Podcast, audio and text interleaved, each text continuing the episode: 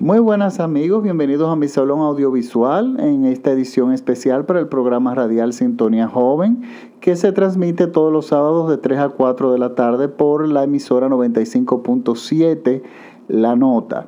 Esta semana les traigo una recomendación de la plataforma de Netflix.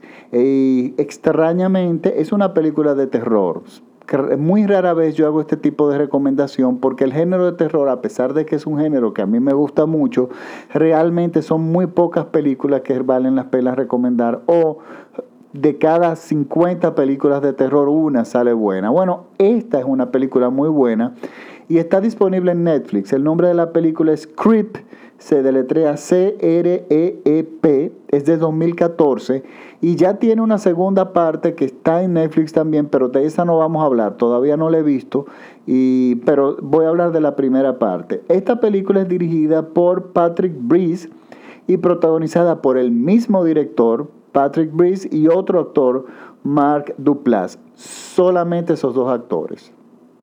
Y estamos frente a una película está, que tiene un corte pues yo diría inspirado en, para, eh, en, la película Actividad Paranormal. Tiene más o menos ese estilo, pero es diferente. Incluso argumentalmente es muy diferente. Pero es una eh, baja producción, es una, una, producción muy eh, de muy pocos recursos, pero no, realmente no los necesita. Y es una película que realmente es de terror y nos llega. Les cuento el argumento sin irme muy allá, porque cualquier cosa que yo le pueda decir le puedo dañar la, la película, es un realmente spoiler.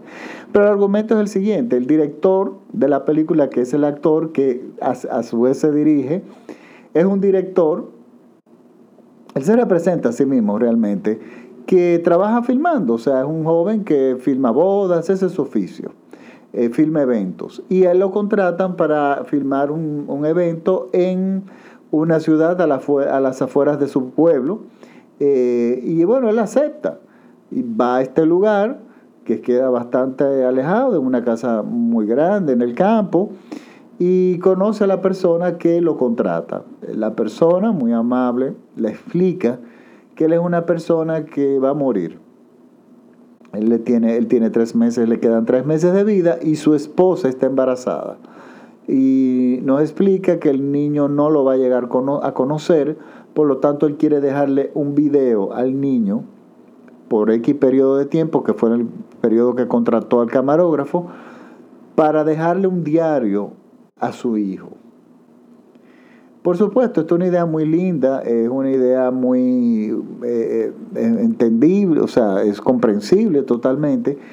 Y bueno, realmente motiva también. El director, por supuesto, acepta y inicia el proceso. Y toda la película la vemos a través del lente de la cámara del director que le está filmando el diario. O sea, a pesar de que hay dos protagonistas, quien vemos realmente es uno porque el otro está detrás de la cámara moviendo la cámara. Y nosotros como espectador estamos dentro de esa cámara y la película que ve, lo que vemos es lo que está en esa cámara, como si fuese una cámara de video. Digo, de hecho, es una cámara de video. Y ustedes dirán, ¿cómo puede salir una película de terror en este formato? Bueno, señores, no solamente terror, muy buen suspenso. Sin recurrir a estrategias baratas, tiene un guion muy original. Y una de las cosas que yo me, eh, que me gusta de la película es el guion, porque nosotros, yo no sé qué es lo que va a pasar. O sea, usualmente cuando una película de terror inicia, a los cinco minutos yo te digo, mira, se van a matar a fulano, van a matar a fulano, a esa la van a partir en dos, etcétera, etcétera. Inmediatamente eso uno lo, después de uno haber visto muchas películas, uno adivina lo que va a pasar. Pero en esta película no. Cualquier cosa se puede ser un giro. Y realmente todo lo que nosotros vamos viendo es inesperado. Si nosotros sabemos y empezamos a notar cosas extrañas. Como espectador, y uno dice, bueno, pero a mí esto, estos números a mí no me están dando. Y esa, y esa, y esa auto, autoanálisis que uno hace de la, ese análisis que el espectador va haciendo de lo que va viendo, es lo que te va causando como espectador terror porque uno no se da cuenta si el director finalmente se da esta, la otra persona se está dando cuenta de las cosas como se la, te, estás, te estás dando cuenta tú que le estás viendo. Entonces eso crea un estrés, una tensión buenísima. Y déjenme decirle algo. Me estuve leyendo y la película no tiene un guion escrito por líneas. Lo que aparentemente hicieron fue que se definía la escena y la situación. Se decía, mira, en esta escena tú tienes que expresar esto, tú tienes que, tenemos que crear esto, improvisa.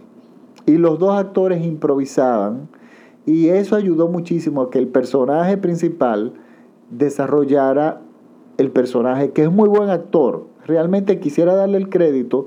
Nunca, no lo había visto antes en, en ninguna otra película pero el nombre del actor es Mark Duplass.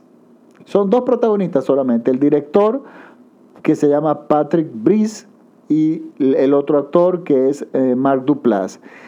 Y una voz que escuchamos en off de la hermana de uno de ellos. Solamente. Señores, y créanme que es una muy buena película de terror.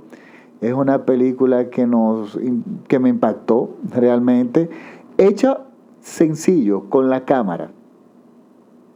Pero una de las cosas que logra el director es buen, buenísimo de la, con eso es que cuando la cámara no se mueve, que las cosas están pasando hasta detrás de la cámara, nosotros sabemos lo que está pasando, pero tenemos la frustración de que no podemos ver.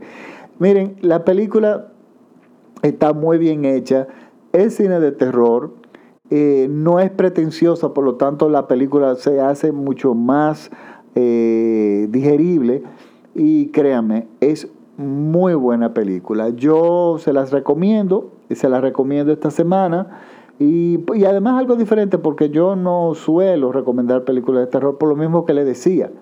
Y es que hay que ser muy buen director para que una película de terror te salga buena.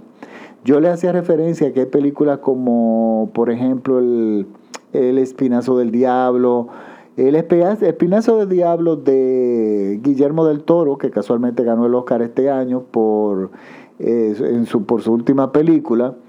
Estamos, eh, Guillermo del Toro, esa película es poética totalmente y está llena de simbolismos eh, y es una historia en un contexto rarísimo que nunca se había hecho antes, que es durante la Guerra Civil Española.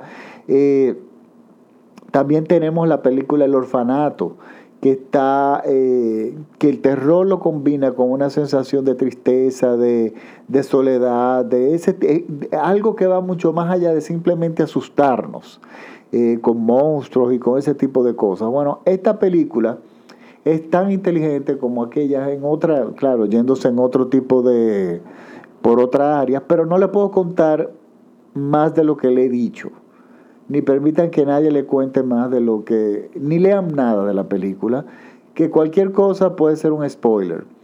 Y los dejo ahí, imagínense, con una trama de una persona, una película que está filmada con una cámara a mano del director, que está filmando todo lo que una persona está haciendo y diciendo.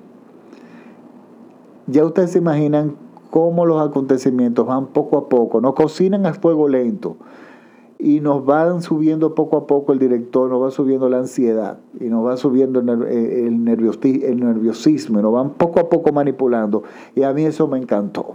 Por lo tanto, el director Patrick Breeze, que ha ganado varios premios, en este, claro, premios de película, de festivales de películas de terror, a quienes les gusta este género, yo sé que la van a disfrutar. Por lo tanto, nada, es mi recomendación de esta semana para el programa Sintonía Joven y nos vemos la próxima semana con otra recomendación de las plataformas, eh, de, las plataformas virtuales. Ah, les recuerdo que pueden escuchar mis podcasts, incluyendo este, en mi página, eh, accediendo, siguiéndome en mi perfil de Facebook, Salón Audiovisual Francis Poe. Ahí yo no solamente pongo, eh, cuelgo los links de, mis podcasts que son gratuitos, sino también que pongo música de cine, hablo de, muchas otras cosas. Es bastante versátil mi, perfil. Por lo tanto, me pueden seguir por ahí o por Instagram como Francis Poe todo pegado, o, al igual que en Twitter, Francis Poe. Pues nada, ahora sí, nos despedimos hasta la próxima semana. Chao.